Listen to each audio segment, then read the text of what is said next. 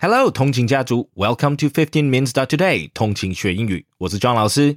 在今天节目开始之前，提醒大家要到 Apple Podcast 给我们五星评分以及留言，帮通勤学英语灌溉成长的养分。不论你是喜欢我们的每日跟读单元 Vocab Intense，还是 Look Back Sunday 的节目，都非常欢迎大家每日给自己十五分钟提升英语力。Now let's get started.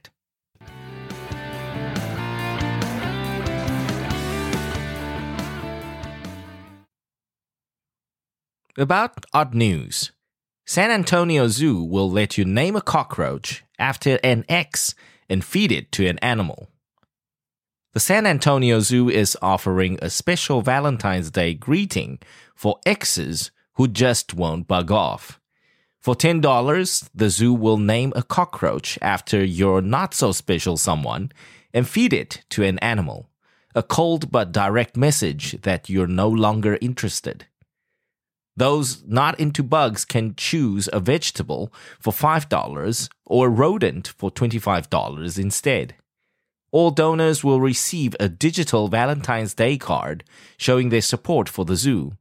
They can also opt to send their expo a digital Valentine's Day card informing them that a cockroach, rodent, or veggie was named after them and fed to an animal. Next article. Stolen hot dog statue returned to a West Virginia restaurant owner. The owner of a West Virginia restaurant that was heavily damaged by fire has his coveted hot dog statue back.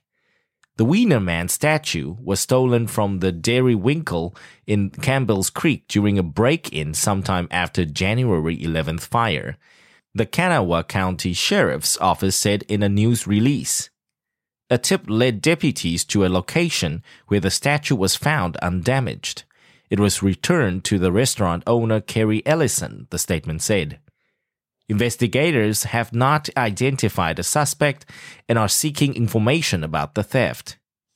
The short statue depicts a hot dog licking its lips and holding a bottle of mustard while pouring a bottle of ketchup on its head. Thanks for tuning in. 记得我们每日跟读、精选词汇以及 Intense Podcast 节目都在各大 Podcast 平台同步放送，也欢迎分享我们官网 www.dot.fifteenminutes.dot.today 以及 Facebook 粉砖给亲朋好友。同情学英语，Improving your English on the go。Catch you in the next one。我们下期见。